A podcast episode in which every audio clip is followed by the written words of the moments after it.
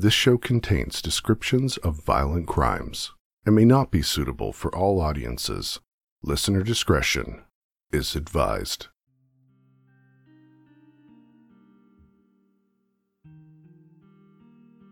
The von Sydow murders is one of Stockholm's most notorious criminal cases. It was on the afternoon of March 7, 1932. Swedish politician Hjalmar von Sydow, his housekeeper Karoline Herou, and the maid Ebba Hamn were all found beaten to death at von Sydow's home in a prominent part of Stockholm. This started a desperate hunt for the killer or killers, ending up with two more people dead before the day was over.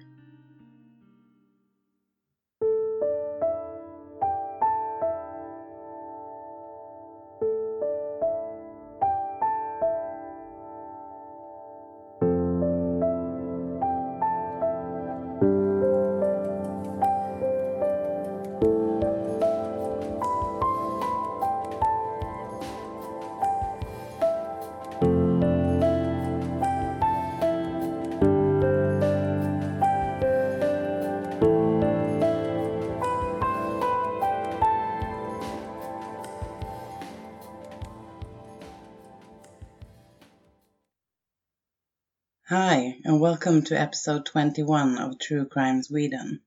I am your host, Pernilla. We have a lot of new listeners that I want to say an extra welcome to. I'm so glad you found the podcast and that you like what I'm doing here. The best way you can support the podcast is by talking about it. Tell a friend, a coworker, just someone that you might think would be interested. A lot of people still don't even know what a podcast is. Please help me and my fellow podcast friends to spread the word and let more people have the opportunity to enjoy this completely free media. And don't forget to join the discussion group on Facebook if you want to discuss the cases further. Just search for True Crime Sweden discussion group on Facebook. And before we get into today's case, I want to play a promo for a real favorite podcast of mine, Murderous Minors, Killer Kids, hosted by the awesome War Baby.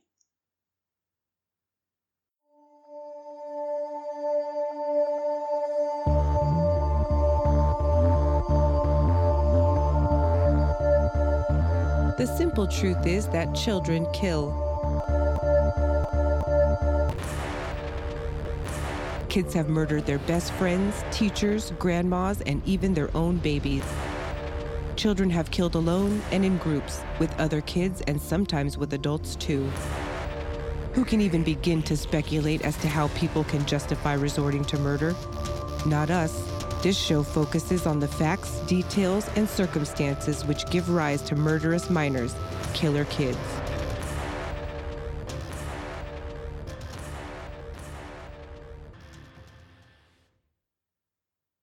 Be sure to head over to your podcast provider of choice and subscribe to Murderous Minors, Killer Kids. You won't be disappointed.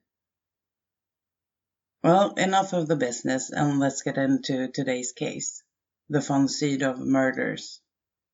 This case is researched and written by Johanna Uddstål Friberg. Thank you so much, Johanna, for an amazing job as always. And a little shout out to my niece, Therese Lundqvist, who suggested this case a while back. Now it's finally here, Tess. I hope you enjoy. This is a notorious case that happened back on March 7, 1932. Most people in Stockholm at that time were poor and struggling, but the family this case is all about was quite the opposite. The von family was rich and well known in the higher social circles. The main target of this horrible crime was Hjalmar von born in 1862. He was a Swedish lawyer and politician. He was a nobleman and part of a very privileged family in Swedish society back then. The von Sydows originated from Germany, but came to Sweden in the early 1700s. For those of you who like horror movies, you might recall a relative of Hjalmar's, the actor Max von Sydow, who starred in the movie The Exorcist from 1973. Max von Sydow was also in Game of Thrones, playing the three-eyed raven in the season that aired in 2016. Anyway, Hjalmar von Sydow grew up with his parents and an older brother. He graduated in 1880 and went to the University of Lund to study to become a lawyer. His first job was at the Skåne hovrätt, the Court of Appeals in Skåne, which eventually led him to go into politics. In 1989, he was appointed deputy mayor and less than 10 years later, he became the chairman and CEO of the Swedish Employer Union, SAF, Svenska Arbetsgivareföreningen. SAF was founded in 1902 to be the counterpart of the trade unions that had emerged during the labor movement in Sweden. Just a quick side note here on the Swedish labor movement because it describes just how famous Hjalmar von Sydow was at the time of his murder, and also explaining why the von Sydow killings is one of Sweden's most notorious criminal cases. The labor movement dates back to at least the 1850s, when Swedish workers initiated the organizing of previously spontaneous food riots into strikes, hence acting as an autonomous group. Modern types of labor unions emerged in the 1870s. In 1886, Sweden's first national labor union, the Swedish Typograph Union, was founded. They organized typographers in the printing industry for better work conditions when operating printing presses. Today, the world's highest rates of union membership are in the Scandinavian countries. In 2010, the percentage of workers belonging to a union was 68% in Sweden and 55% in Norway, and it was uh, 35% in Ireland and 18% in Germany. As workers started to unite, the businesses needed to take action. They founded SAF, the Swedish Employer Union which Hjalmar von Sydow was chosen to lead in 1907. The purpose was to negotiate as one united voice against the unions to be more successful in defending business owners' rights. Hjalmar's career was blooming and so was his love life. He married the 25-year-old Ruth Schwartz in 1900 when he was 38 years old. The couple moved into a huge, fancy eight-room state apartment in one of the nicest districts of Stockholm, Kungsholmen. In 1916 he was elected into Swedish parliament as a representative of Högerpartiet, the conservative right. Hjalmar von Sydow was highly respected, famous and successful. He was known for his authoritarian, no-nonsense leadership. Hjalmar led his family the way he led his organizations, with a firm, controlling grip. His wife Ruth gave birth to three daughters and one son, while falling deeper and deeper into depression. Not much is known about Hjalmar's wife, Ruth, but we do know that she was diagnosed with weak nerves. But what was really behind the term weak nerves? Industrialization and urbanization spread in the 1800s. Men and women across Europe and North America struggled with disabling but subtle physical symptoms. Some suffered such pain and exhaustion that they had to stay in bed for weeks or months. Famous people such as Charles Darwin and Florence Nightingale were disabled at various points in their lives by mysterious illnesses. Doctors and patients struggled to make sense of this widespread problem. It was given the names weak nerves, hysteria, and nervous breakdown, among others. Stating that someone had weak nerves allowed people with nervous symptoms to avoid the stigma and prejudice associated with mental health problems. Neurologists uh, specializing in nervous illnesses also argued that there were disorders of the body, not the mind. This meant patients avoided the hopelessness associated with asylums and insanity. Popular bully treatments included morphine, hypnosis, electrotherapy, and the rest cure.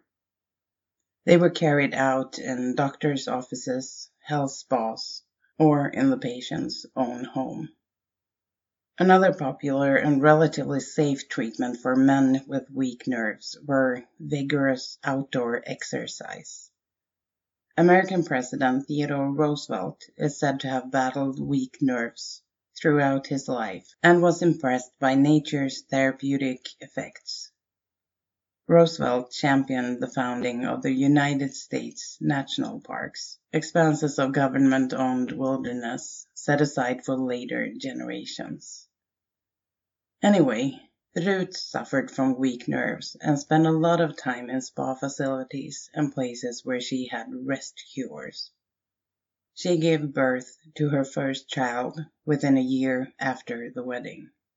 It was a baby called Dagmar. Her second daughter, Emily, was born in 1904, and the couple also had a son, Fredrik, in 1908. Ruth became pregnant again only months after Fredrik was born. Sadly enough, their second son, Victor Hugo, born in 1909, only lived for one day. It's not known what was wrong with him, but naturally this was a tragedy for both Ruth and Hjalmar. Ruth, who was already struggling with her mental health, fell deeper into depression after Victor Hugo died. Hjalmar of course noticed that Ruth was getting worse day by day, and he called the doctor again. They had to find a cure for her. The doctor prescribed morphine, and this quickly turned Ruth into a drug addict. She kept the habit up until she died. And by keeping the morphine in the house, she exposed the drug to the children. Emily, her second daughter, was 17 years old when she started using morphine.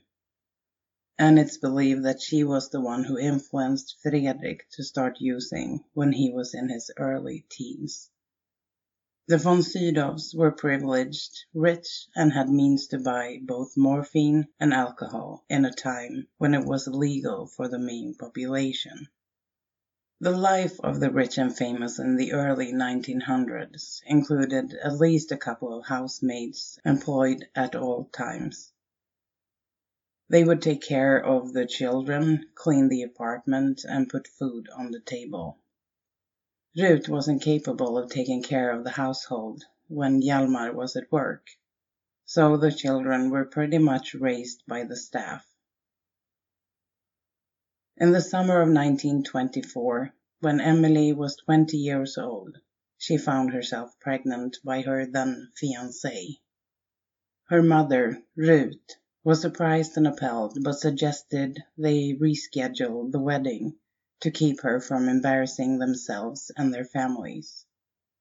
Hjalmar, on the other hand, was relentless. He wanted to punish Emily and forced her in August of 1924 to go away to become thin.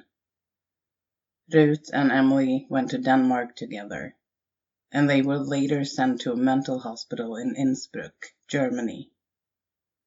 They spent many months in a prison-like room. Ruth wrote letters to her husband begging to be sent home again, but Hjalmar said no. Emily eventually gave birth to a daughter who disappeared after a couple of days, probably adopted by someone, but no one knows. After the birth, Ruth and Emily were finally allowed to go home in the early months of 1925 without the baby girl. Emily's pregnancy and the loss of the grandbaby put uh, Ruth even deeper into despair. She lost her will to live, and by the time their only living son, Fredrik, graduated from high school, Ruth died of illness in 1926. I haven't been able to find any more information about her death, but this makes me quite certain that Ruth finally decided that she had enough of this life I personally think she committed suicide by overdosing on morphine, but again, I haven't found any evidence of this in my research. Hjalmar was at the peak of his career in 1926 when he was widowed. His oldest daughters had gotten married and moved out of the house, and Fredrik was about to go off to the University of Stockholm later that fall. The only child still living at home was Marianne, ten years old at the time of her mother's death. Marianne had been raised by the maids at the house and had a poor relationship to her father. Ruth was dead, and Hjalmar was left alone with the four children.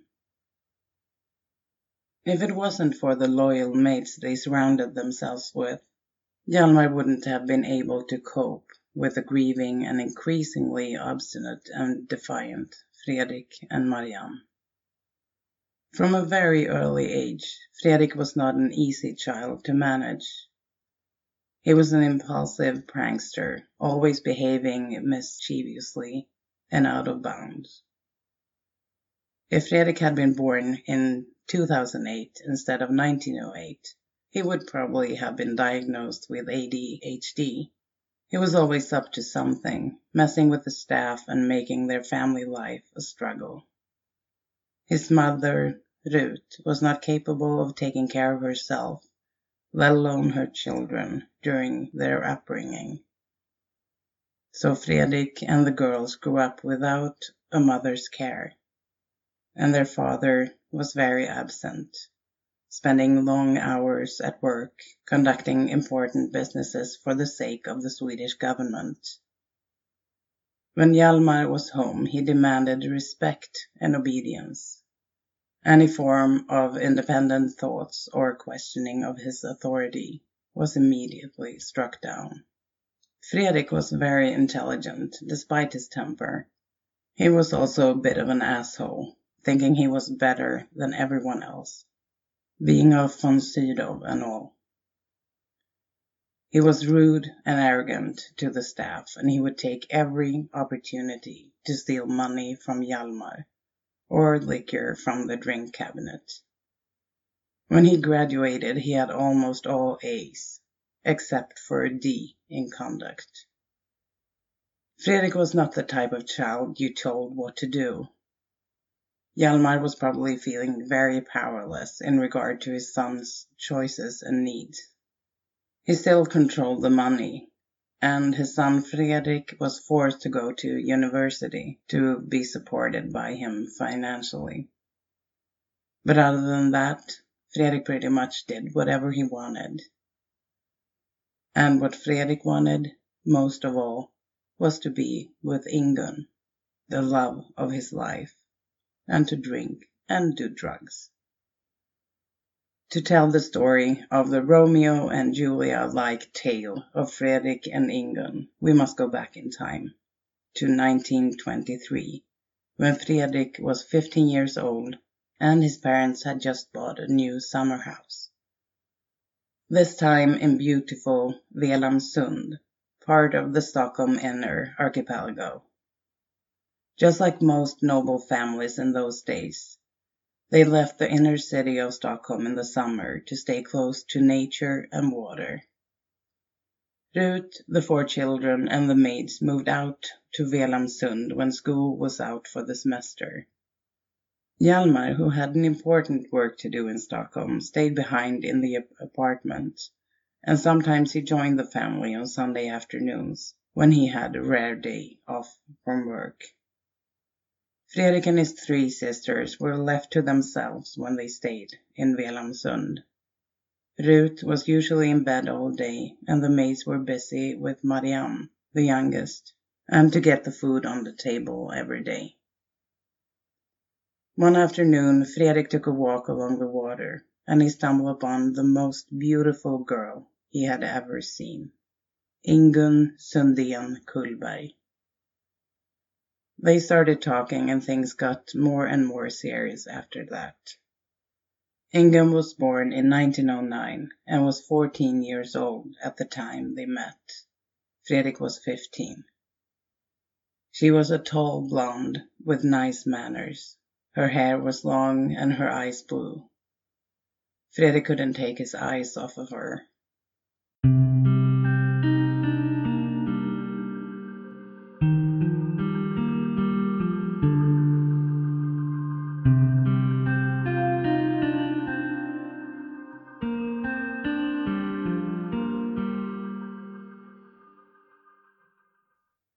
Just like Fredrik, Ingun was upper class and her family had a summer house in Velamsund, just like the von Sydow's. Ingun's father, Alrik Sundén Kullberg, was the founder of an insurance company that would later be called Trygg-Hansa, now part of the global insurance company RSA. Alrik was filthy rich, and Ingun had everything she could possibly need in their 12-bedroom apartment on the street Strandvägen in the fancy part Östermalm, a district of Stockholm. In the summer of 1923, when Ingun met Fredrik, she was very sad. Even if she had everything money could buy, she missed her mother, who had recently left the family. Ingun's mother, Elin Sundén Kullberg, was one of the few Swedish women in the beginning of the 20th century who graduated from high school. She wanted to become a journalist and started working at a book publisher after her graduation. Her work led her to befriend many of the famous authors and scientists of that time. But when she got married to Alrik, she had to leave all of that behind. It wasn't appropriate for a woman to be working when she was married to a successful businessman. I can only imagine how conflicted Elin must have been, having to choose between children and family on one side and working with what she loved on the other side. She ended up having four children in her first marriage, two boys and two girls. Her youngest son was born in 1916, and by the time he was seven, she was really fed up with her life as a stay-at-home mom. When her friends invited her to a luncheon at the department store Nordiska Kompaniet, NK, that Wednesday in February, she had no idea this day would change her life forever. The NK store was not just a place for shopping. It had multiple places to eat and musicians hired to entertain the visitors. One of these musicians was a Romanian violinist called Dorin. When Elin and her friends had lunch together, they listened to Dorin playing the violin. There was something special about this man, Elin thought to herself as she was eating her shrimp sandwich and gossiping with her friends. She couldn't take her eyes off of him. And when they were leaving the restaurant, Elin told her friends she still had some errands to run in the department store and said goodbye to them. She didn't go anywhere though. Instead, she started talking to Dorin and they made plans to meet up the next day. One thing led to another, and soon Elin and Dorin became lovers. Elin eventually became pregnant by him, before anyone would see what a situation she had put herself in. She packed her bags and left her four children and husband to go on a tour with Dorin throughout Europe. After 17 years of marriage, she just upped and left. It has been said that she didn't even say goodbye to Ingun and her siblings. The loss of her mother was what was troubling Ingun that warm summer day in 1923 when she first met Fredrik.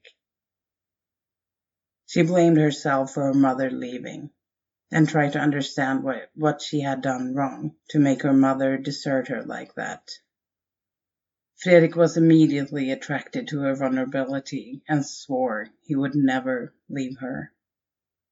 Inga's father divorced Elin within a year after her departure and shortly thereafter married a Hungarian widow, Gabi, who just recently had lost her Chinese diplomat husband stationed in Stockholm. Gabi had a son, Toto, by her late husband. Gabi and Toto moved into the huge apartment on Strandvägen with Alrik and his four children. Gabi was very strict and kept everyone in the household on their toes. Ingun was 15 when Gabi joined the family, and she was already deeply in love with Fredrik, too wrapped up in her own life to care about the rest of the family as any other teenager.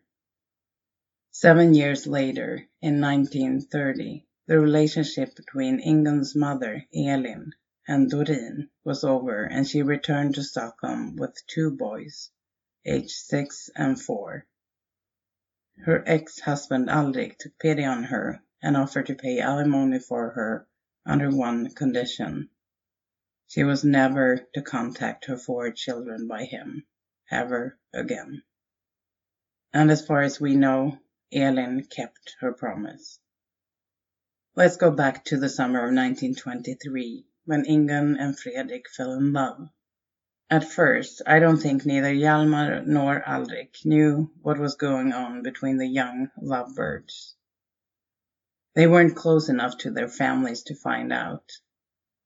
But as it was time for the families to move back to the city, it became more and more obvious that their children were spending a lot of time together. The years passed by and the couple stayed together to both fathers' dissatisfaction. On the surface, it would seem as if Ingun and Fredrik were made for each other. They were both upper class and rich, but Hjalmar wanted Fredrik to stay in school and focus on his future career. He himself hadn't married until he was almost 40 years old. And Ingun was just the daughter of a rich businessman neither a nobleman or someone influential in society. Hjalmar wanted much more for his future prime minister son.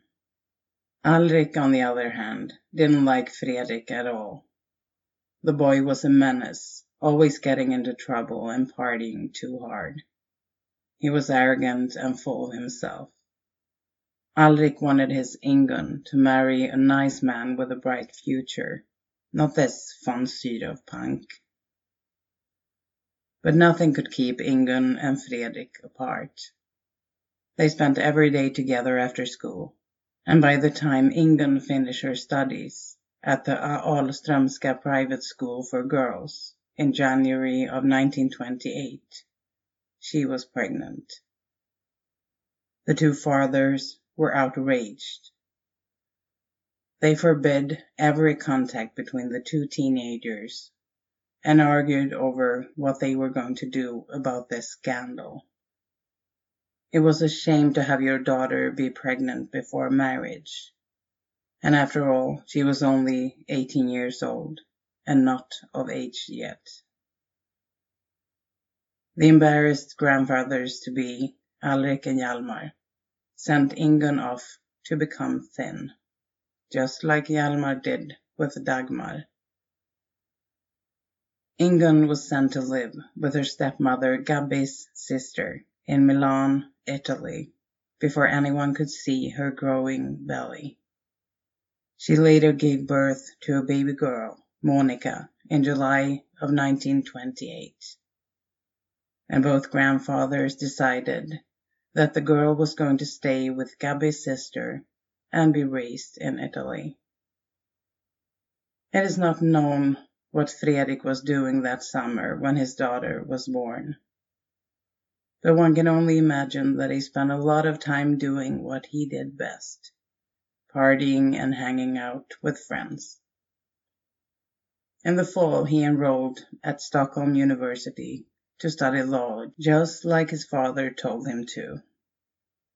The year after, Fredrik transferred to Uppsala University.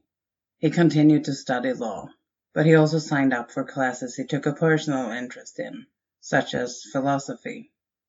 Fredrik was always short of money, and still he went out to restaurants and bars almost every night in Uppsala. Hjalmar was becoming increasingly frustrated with him, but as long as he was doing well in school, there was not much he could do.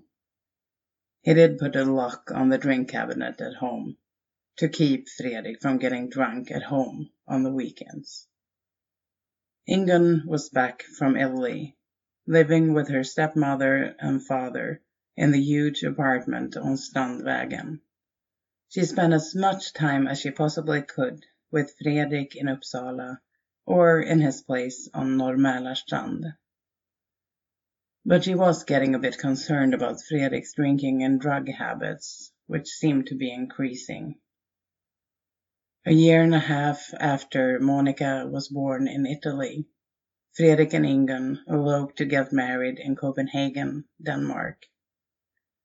They didn't tell anyone they were leaving, and when their fathers found out, they threatened to take them out of their wills. But Fredrik had become of age the past summer, and Ingun was turning 21 in a couple of days. They were finally adults, free to do what they wanted, and they wanted to get married and live together. Hjalmar and Alrik couldn't do anything about the marriage, but they did control the money because none of them had a job. So they forbade them from moving in together, even if they were now legally husband and wife. The constant fight between Fredrik and his father continued. Fredrik was angry with his father, but he knew he wouldn't be able to support himself if the father didn't pay for everything. So he had to obey his will and resentment grew inside him. Ingun, on the other hand, she managed to persuade her father and Gabby to bring her daughter Monica home to Stockholm, now that she was a married woman. It wouldn't be embarrassing, since I'm 21 and married, she said to her father Alrik. And he must have had a soft spot for his firstborn daughter, because he said okay.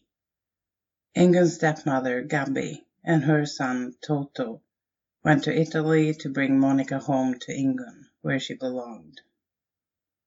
Ingun and her daughter, Monica, ended up staying in, at the apartment at Strandvägen with Alrik and Gabby, because Ingun was not allowed in the household of Hjalmar von Sydow and her beloved husband, Fredrik. The future was looking brighter for the young couple. Even if they weren't allowed to live together, they spent almost every weekend together, partying with friends. Fredrik would go to Stockholm to see Ingun almost every weekend when they first got Monica back from Italy. The maids of the Sandén Kullberg household took care of Monica when Ingun was away from the house. By 1931, Fredrik was beginning to spiral out of control. His alcohol and drug abuse were getting worse, and he was smoking more than a pack of cigarettes every day. Besides the morphine habit he had from an early age, he also managed to find cocaine regularly. Cocaine was very rare in Stockholm in the 1930s. Unless you went to Berlin, there was nowhere you could get your hands on it. But Fredrik knew everybody that meant anything in the Stockholm nightlife. For him, cocaine was available whenever he felt like it. But it wasn't just his substance abuse that was a problem.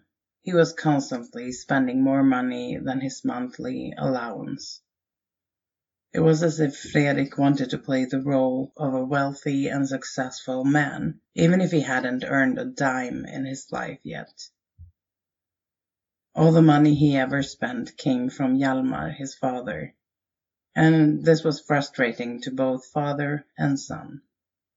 Fredrik owed money to almost every bar in Uppsala by now, and friends started to pull away, not wanting to be connected to him and his unreliable temper. His travels to Stockholm to see Ingun and Monica became less frequent. Ingun could tell there was something off about him, and when she would call him to ask why he wasn't coming, he always blamed his studies. But in reality, Fredrik was partying with friends and hanging out with other girls. Ingun was becoming increasingly worried and concerned about his behavior. Drugs and alcohol had Fredrik in a tight grip and there was nothing Ingun could do to make her and Monica his number one priority. At last Ingun decided to go to Uppsala to look for Fredrik. She was jealous and worried at the same time, but she couldn't just stop caring about him. Ingun got on a train to Uppsala in the morning and looked all over the city until night came. Then she started visiting all of his known favorite bars, and finally she found a place where one of Fredrik's friends was having a dinner. He quickly invited her to their table, and she sat down and asked if they had seen Fredrik anywhere. They all said no, but continued to order drinks and food for her. What no one of them knew was that Fredrik was in the same restaurant the whole time Ingun had dinner with his friends. But instead of coming up to her table and asking her to join him, he just looked at her from afar. And when his friend followed Ingun to the door, he suddenly showed up and yelled at her angrily. You are going to pay for this, implying that she had done something wrong to him. And then he just turned around and left. Ingun had to catch the last train to Stockholm alone without making any progress with Fredrik. In October of that year, Fredrik suddenly showed up in front of Ingun walking down one of the main roads in Stockholm. He was accompanied by a young girl, and before he noticed her, Ingun made a left turn to get out of his sight. The jealousy rinsed over her. She contemplated her options and became angry. Who was he to run around with strange girls when they were still married? Fredrik had disappointed her so many times, and now he betrayed her with other women. When Ingun's father Alrik told her that he had arranged a job for her in Malmö, she packed her bags and moved south, away from Fredrik, away from the pain. About a year after their romantic wedding in Copenhagen, Ingun walked away, and Fredrik didn't stop her.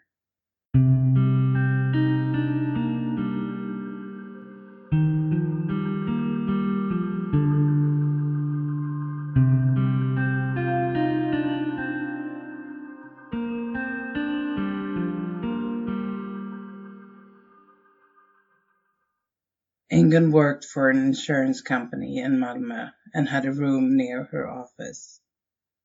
She worked there from December 1930 to January of 1932, a little more than a year. Her co-workers later told reporters that Ingun was very sympathetic and friendly, and she had a very distinct style of clothes. Ingun loved to express herself with modern clothes, sometimes worn in an unexpected manner. With some distance to Fredrik, both physically and mentally, Ingun worked up courage to file for divorce. She was about to build a life of her own in Malmö, when Fredrik suddenly entered her life again. This time by almost dying. But let's start from the beginning. In April 1931, Fredrik came home late from a party and lay down on the bed to have a smoke. He accidentally fell asleep, and the bed caught on fire. Fredrik woke up in a room completely filled with smoke, and he had to escape the flames by throwing himself out of the window. He fell down five floors and he was almost killed. In the hospital records from that night, it said that Fredrik was bleeding from his left ear and nose, and he had broken his left arm and right leg. He also suffered a concussion and his skin was burned. Fredrik had to stay in the hospital for two months. By midsummer 1931, after being hospitalized for two months, Fredrik was well enough to move into the family summer house in Velamsund. He spent the summer with Ingun and Monica, walking on crutches but recovering. In September, Fredrik went back to Uppsala University, where he rented a small room near campus. A year goes by, and Fredrik's mental state was rapidly declining. He was physically recovered, but he was drinking and doing drugs more than ever. Wherever he went, he owed someone money, and his father was becoming more and more reluctant to help him out. Fredrik felt rejected by Hjalmar. He knew now that all he wanted was to live with Ingun and Monica. Why couldn't his father understand that? If he only could make his father see how much he loved Ingun and how good they were together, maybe Hjalmar would change his mind finally. Two months before the tragedy, Ingun had moved back to Stockholm again. If she did this to be closer to her daughter or to Fredrik is unknown. Monday, March 7th started just like any other Monday that winter for the six people that lived in the eight-room apartment on Norr Mälarstrand. It was Hjalmar von Sydow and his two children, Fredrik and 10-year-old Marianne. Their cousin, Maria Schwartz, 16 years old, was temporarily living with them because of her studies at the Technical School of Stockholm. There was also the staff, the housekeeper, 63-year-old Carolina Herou, and the maid, 24-year-old Ebba Hamn, who both lived in their own separate rooms in the apartment. The housekeeper, Carolina, had been with the von family for a couple of years not much is known about her, other than that she got divorced when her children were grown up. She solved her living situation by becoming a housekeeper at the von Sydows residence. The maid, Ebba, had just recently moved to the big city of Stockholm from her home in rural Strängnäs. Her parents had a farm and instead of staying home milking cows, Ebba wanted to see the world. She was offered free room and board for her services as a maid, and she also got a small weekly allowance. Her working hours were around the clock if the family was home. Both Carolina and Ebba were expected to work whenever there was a need for them, just like all maids and housekeepers at this time. The housekeeper, Carolina's family, later told the police that Carolina didn't like her job with the von. She told her family how Hjalmar and Fredrik were constantly arguing over money and alcohol, and that Fredrik was disrespectful to the staff. The maid Ebba, on the other hand, seemed to have enjoyed her work with the von. She didn't care much for Fredrik, but she really liked Hjalmar. One week before the murders, though, Carolina and Ebba went to the Swedish unemployment office to apply for a new position elsewhere. It is not known what happened to make them do this, but one can only imagine that it had something to do with the tensions between father and son in the household.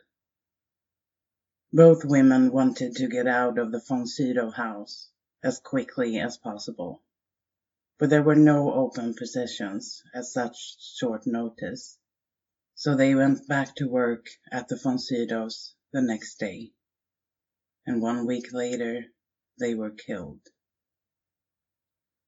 The housekeeper, Carolina's oldest son, an adult man by the time of the murder, later told the police that Fredrik had stolen money from his mother and that she was afraid of him. Ebba's parents were also questioned by the police afterwards, and they confirmed that Ebba had issues with Fredrik. So back to Monday morning, March 7th, 1932. Fredrik's younger sister Marianne and her cousin Maria went to school in the morning. Hjalmar went to work and Fredrik was still at home. He called Ingun to ask her out for lunch and she took a cab to Norrmälarstrand with Monica to meet up with Fredrik. They had lunch and went for a walk afterwards. Ingun and Monica are back in their apartment on Strandvägen around two o'clock that same afternoon. This is confirmed by a friend of Ingun's who called her at that time. Something happened later that afternoon and she went back to Fredrik's apartment at four o'clock, this time without her daughter Monica. Fredrik himself went straight home after lunch with Ingun.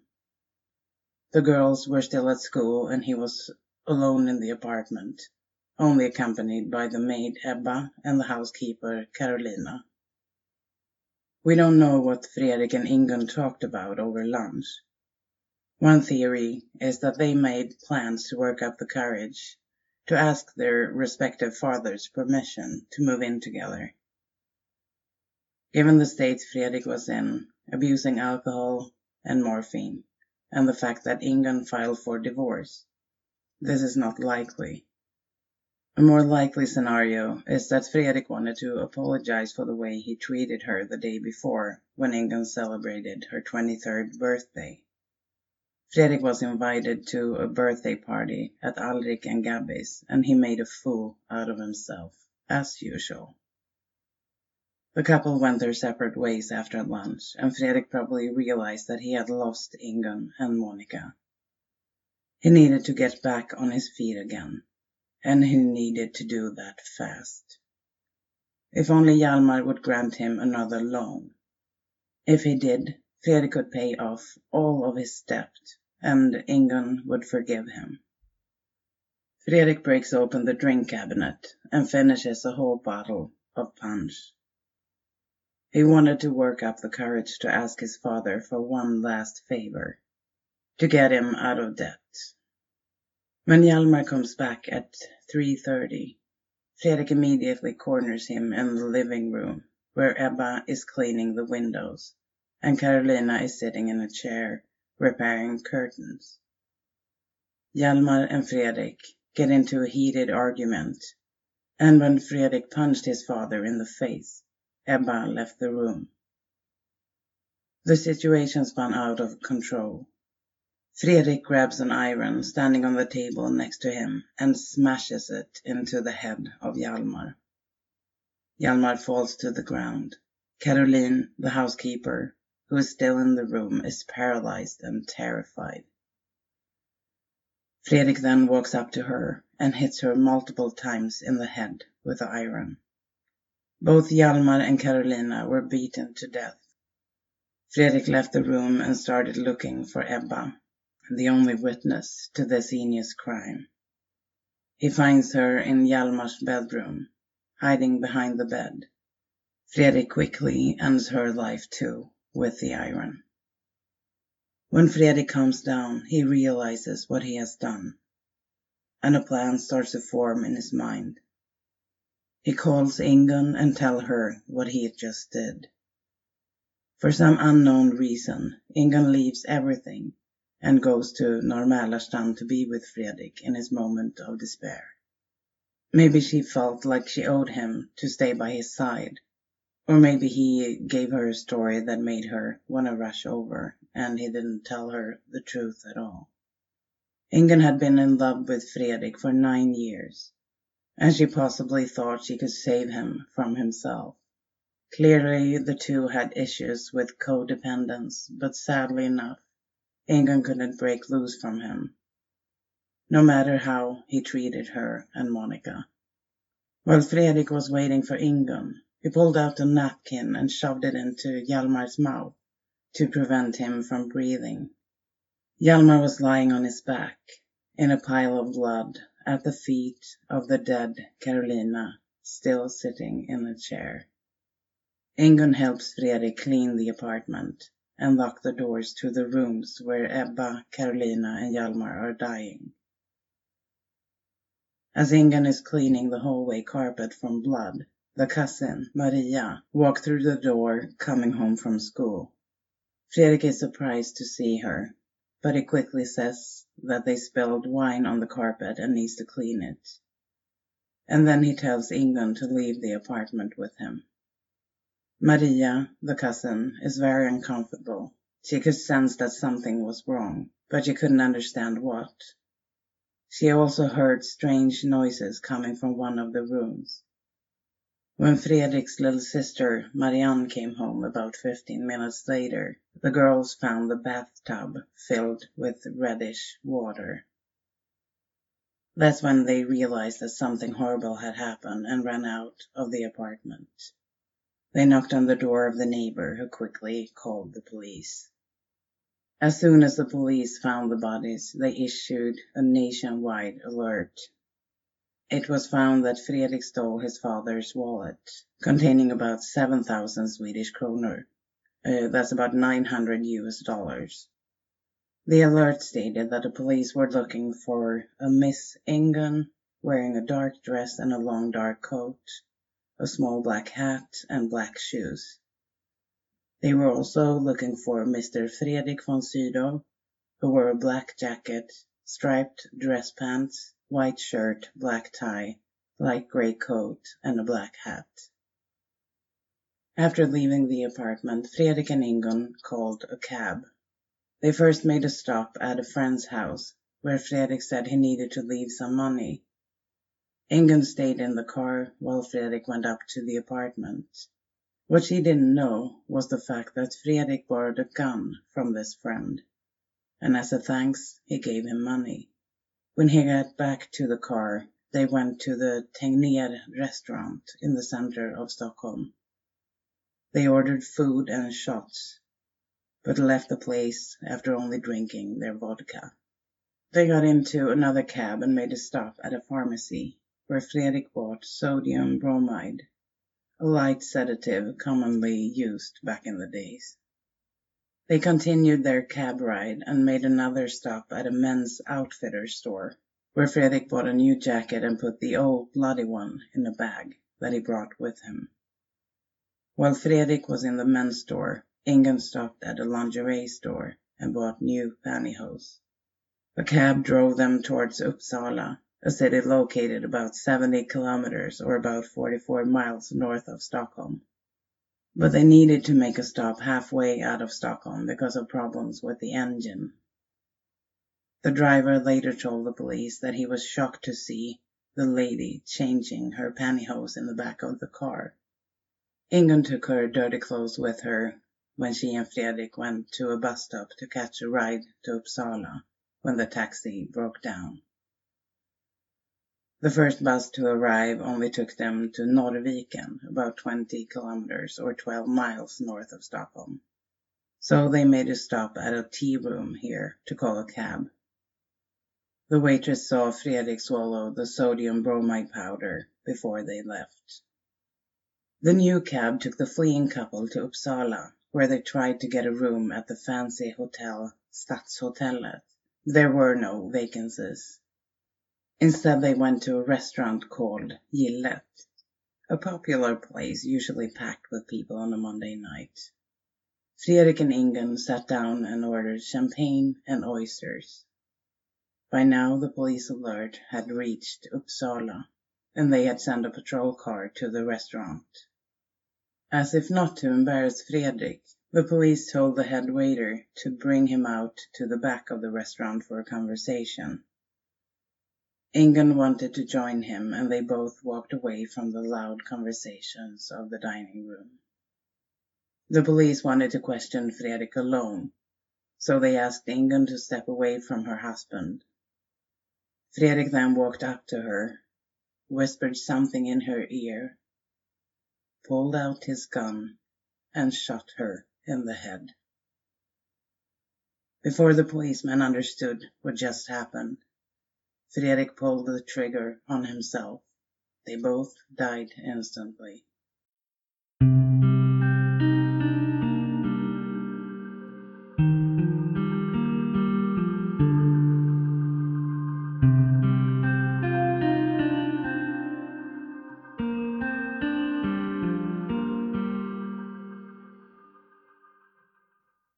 Many people have analyzed the Sydow murders to try to figure out what made this tragedy happen.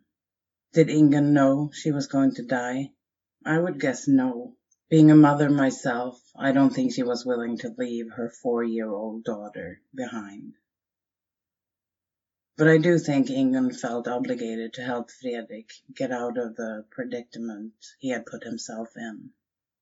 Many of the details of this story are covered in the book I skuggan av ett brott, In the Shadow of a Crime, by Helena Henschen.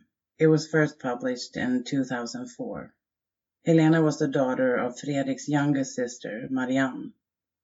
In the book, she describes how the von Sydow murders became a forbidden topic in the family. The subject was never brought up.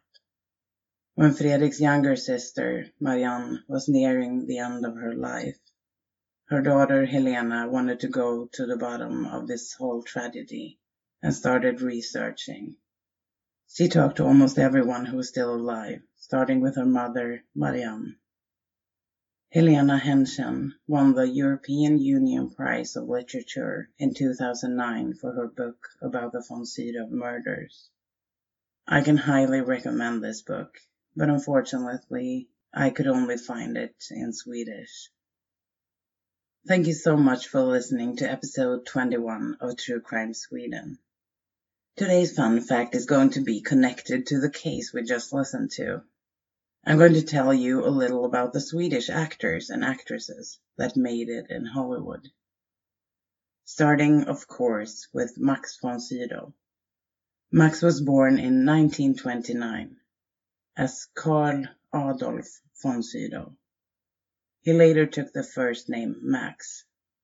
I guess Adolf isn't really a name anyone wants to have after World War II.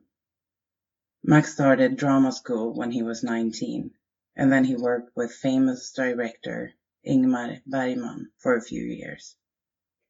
His break in Hollywood came in 1965 when Max was 36 years old. He played Jesus Christ in the movie The Greatest Story Ever Told.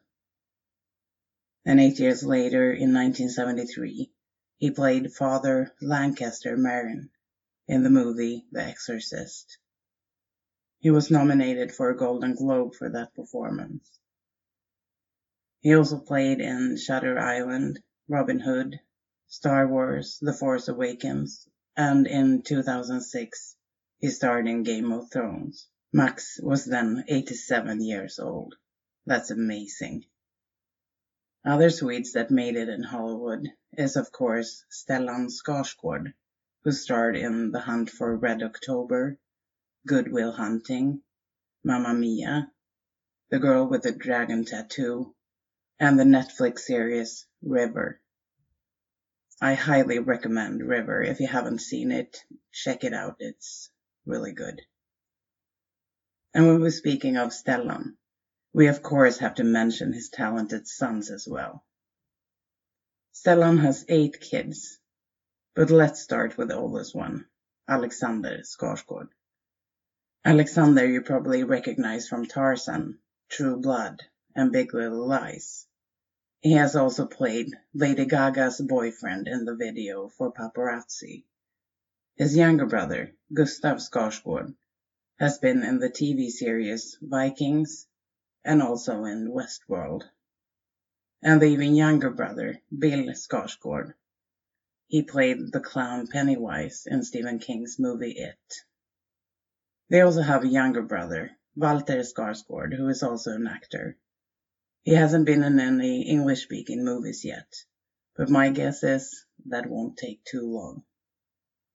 And we also have a couple of actresses that are amazing. First, let's mention Alicia Vikander. She won an Oscar for Best Supporting Actress for her role in The Danish Girl. She also played Lara Croft in Tomb Raider from 2018, among many other films. And then, of course, there's Noomi Rapace.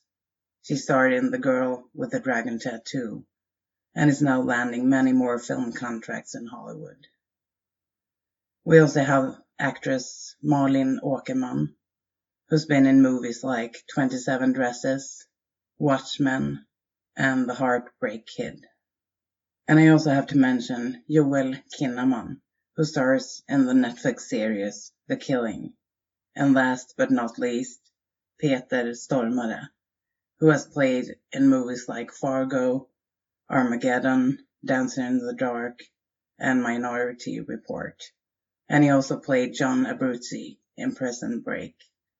So, Hollywood, you're welcome. We sent you the best we had. That's it for today. Thank you so much for listening. And don't turn off just yet. There will be another promo for a great podcast that I think you should really check out. Extraordinary Stories Podcast. So stay tuned. You can reach me at truecrimesweden at gmail.com and find me on social media. Just search for True Crime Sweden.